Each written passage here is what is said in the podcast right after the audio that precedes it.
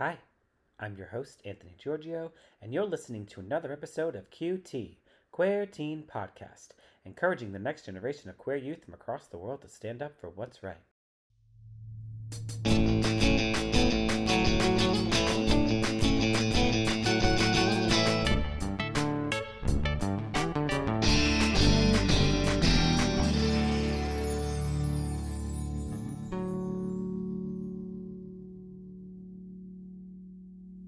So high school experience. Yeah. Um, I mean, I've.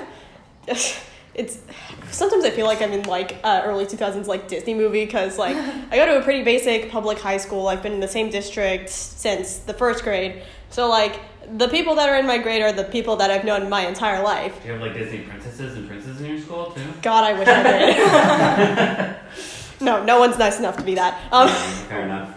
Uh, but yeah. Um, so in that sense, these people have all known me since elementary school. Obviously, before I knew I was trans. So it's been kind of an experience because they can all recognize me. They knew what my name was, which is an issue. Um, but um, it's actually been surprisingly not that bad with the people. Sometimes it's a bit awkward when people call me by my dead name because they haven't seen me in a while and they do not know that I go by a different name. but um, I had a plan. I was going to say something. Um, when I did actually come out as trans, I um, did not come out to people individually besides uh, my close group of friends. I did the very stupid thing of coming out on Instagram.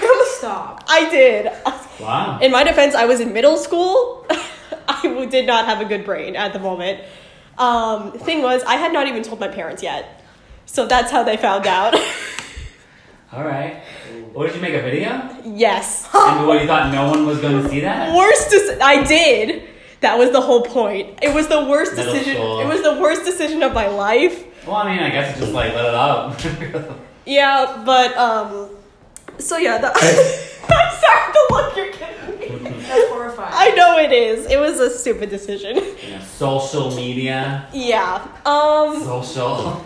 But yeah, Okay. that's that's how I got out to the world, and yeah, um, big way. the only other issue besides that has been, um, you know, teachers because in middle school, literally, as soon as I got my schedule, I would be like, okay, I gotta find these teachers and I'm gonna email them so they do not misgender me or call me the wrong name in class. Yeah. And it was a bit awkward because I had a couple English teachers that were like, because I went by they them pronouns at the time that were like they them can't be used for like a singular person and I'm like yes they can you're an English teacher you should know this it Uh, was specific start on that whole. it was specifically English teachers Yeah, that's weird, right? yeah but um, I recently actually got my name changed in the system so it doesn't even show up on the rosters anymore Nice. so it's my actual name so that's nice um, I'm not really going in a linear order here Doesn't matter. That's life.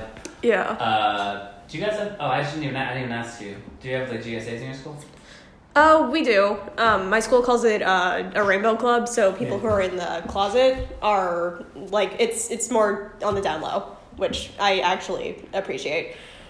Um, but yeah, that's my story basically. Um, And I'm your host, Anthony Giorgio, and thanks for listening to another episode of QT, Queer Teen Podcast, encouraging the next generation of queer youth from across the world to stand up for what's right. And remember, listen, learn, love.